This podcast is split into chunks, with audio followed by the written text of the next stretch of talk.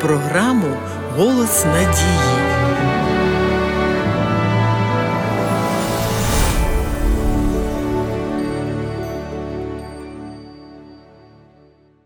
Напевно, усім уже відомо, що Біблія у світі є найбільш популярною і найбільш читаною книгою в усі часи серед усіх народів. Ми зараз не збираємося пояснювати, чим ця дивовижна книга викликає такий надзвичайний інтерес читачів, оскільки наша тема сьогодні зосереджена над одним біблійним висловом, який зараз почуєте.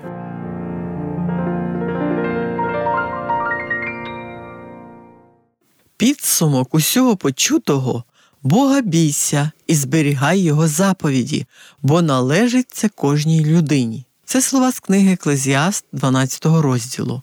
Отже, чому Бога треба боятися? Чому в Біблії робиться акцент на страх Божий? Перш ніж йти далі, треба би дати визначення тому, що значить боятися Бога. По-перше, це не означає тимчасовий приплив негативних почуттів, подібно до того, як бабуся запитує внука: Ти молишся? Так, бабусю, молюся щовечора, а вранці? Ні. Вранці я вже не боюся. Страх Божий це стан серця, коли ви у шанобливому благовінні перед Богом постійно, незалежно від того, на дворі гримить чи світить сонце, це не жах, тому що жах перед Богом є реакцією винної людини. Людина, яка відчуває страх, хоче тільки бігти від нього. Дійсно, страх перед покаранням може стати сильним мотивом для певних змін у житті людини. Але чи надовго? Чимало людей заявляють про свою віру і вважають себе з ніг до голови віруючими, але ведуть християнський спосіб життя тільки зі страху перед Божим покаранням.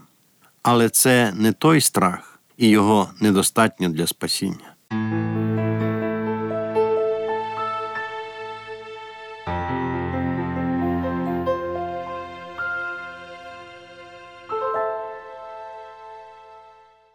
Вивчаючи тексти писання зі словом страх, ви почнете розуміти, що існує два види страху.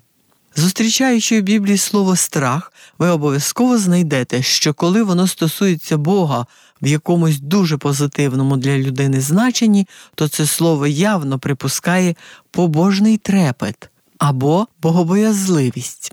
Це відносини з Богом, що виражаються у поєднанні трепетного ставлення до Творця Всесвіту і найбільш відданої любові до нього, відчуття його вражаючої могутності та сили і одночасно найбільшого милосердя. Це не страх раба, який чекає покарання, але синівський страх, заснований на любові до батька. І ось у такому благовійному страху найбільша потреба людства. Люди втратили страх Божий. Це дуже давня історія. Згадайте, де люди вперше перестали боятися Бога в Едемському саду. Після того, як Адам згрішив, Бог заговорив з ним, і йому стало страшно. Адам сказав: Твій голос я почув у раю, і злякався. Він злякався, бо пам'ятав Боже попередження. Яка переміна? Якщо раніше людина боялася Бога і бігла до нього, раділа Його присутності, то тепер вона боїться Бога і біжить від нього. Це те, що насправді роблять невіруючі люди, хоч вони цього і не визнають. Люди біжать від страху Божого як ошпарені, тому що хочуть звеличити себе і применшити Його. Дуже яскраво відсутність страху Божого виражається в запереченні Божої моралі.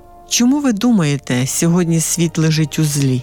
Агресія, жорстокість, гордість житейська, заздрощі, корінь всього цього у відсутності богобоязливості. Звернімо увагу на перший розділ послання до римлян. І як вони не вважали за потрібне мати Бога в розумі, а пізнавши Бога, не прославляли Його як Бога і не дякували, то видав їх Бог на розум перевернений. Що значить не прославили? Люди не хочуть визнавати Божий авторитет і рахуватися з ним. І до чого це зрештою призводить? Апостол зробив невтішний висновок. Знікчемніли своїми думками і запомрочилось нерозумне їхнє серце. Називаючи себе мудрими, вони стали нерозумними. Багато людей намагаються підмінити страх Божий повагою до нього. Безумовно, повага є складовою поняття про страх Божий, але його справжнє значення значно ширше. Почнемо з поняття звичайної поваги. Повага, що існує між рівними, зовсім не те ж саме, що повага, яка належить Всевишньому. Повага, яку підданий царя виявляє таким же підданим, як і він сам, і повага, яку він виявляє до царя, зовсім різні речі. Навіть якщо ми відносимо себе до дітей Небесного Царя, звичайно, у духовному значенні, то це не скасовує благоговіння і глибокої поваги, яких ми повинні надавати цареві Всевишньому. Однак син царя все ж таки приходить до царя не так, як прийшов би будь-який інший чоловік. Син царя не тремтить перед ним від страху, а приходить безстрашно і впевнено, знаючи, що цар, до якого він звертається, його люблячий батько. Водночас, як вже було сказано, він приходить до нього з глибокою повагою, не забуваючи, що він звертається не просто до товариша, а до свого батька, який до того ж Всевишній Бог, Господь над панами та цар над царями.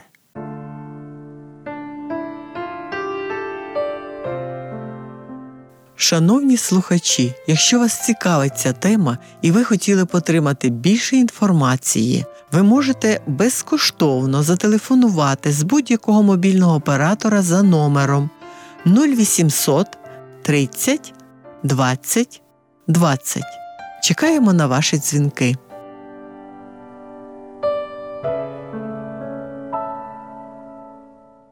Бог створив нас і увесь усесвіт. Усе видиме і невидиме було створено Його рукою. Він наш Отець і наш Господь, Він Всевишній. Усвідомлення цього факту спонукує нас до вивчення Слова Божого. Адже через це ми пізнаємо волю Божу.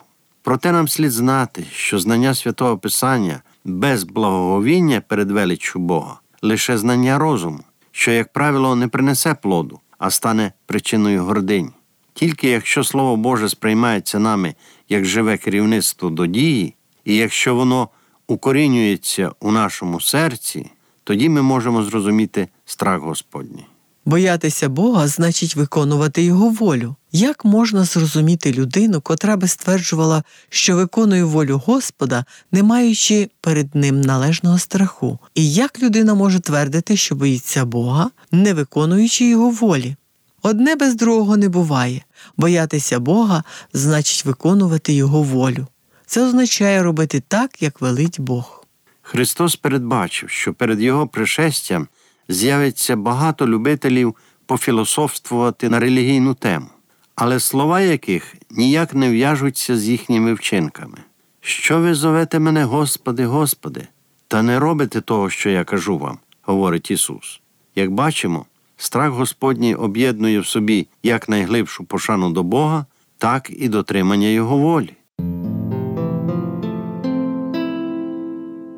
Для тих, хто зрозумів, що 10 Божих заповідей даються нам не як обмеження, а як благословення Небесного Отця, будуть прагнути виконати усю Божу волю. Ось деякі висловлювання Біблії стосовно Божого закону.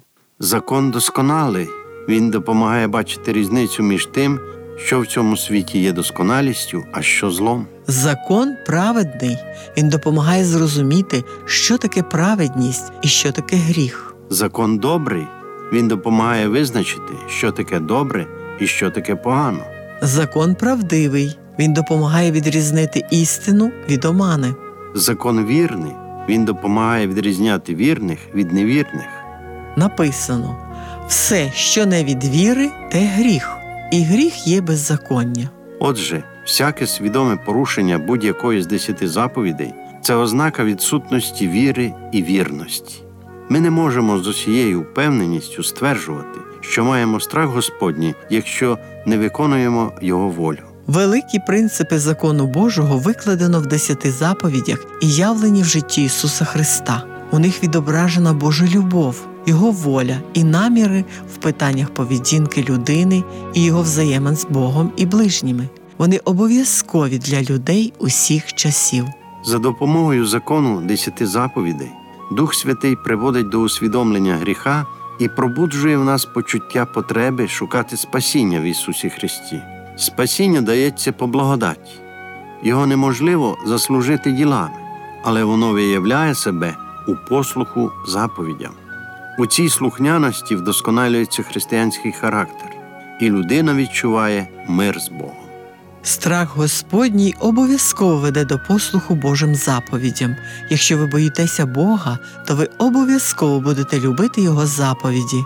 Коли Біблія говорить про страх Божий, вона завжди пов'язує його з дотриманням заповідей. Отже, Бога бійся і дотримуйся Його заповідей, бо належить це кожній людині.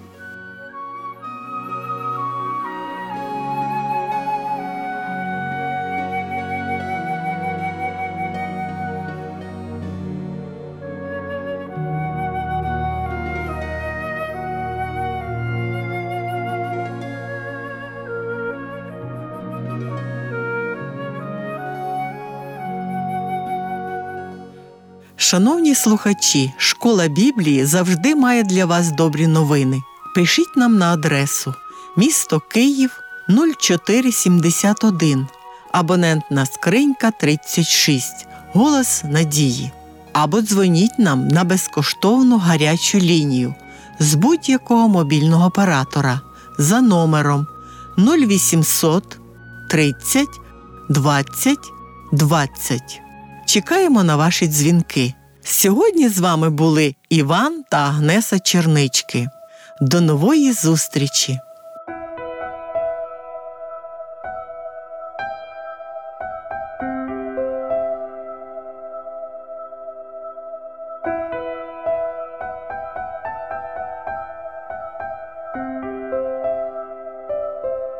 З тобою поруч зникають печалі, мій розум наповниш святими думками.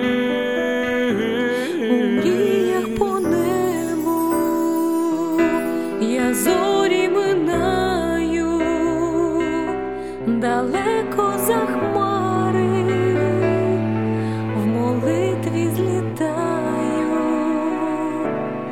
Візьми мою руку, торкнись мого серця. наповни душу теплом безмежним, простими словами і поглядом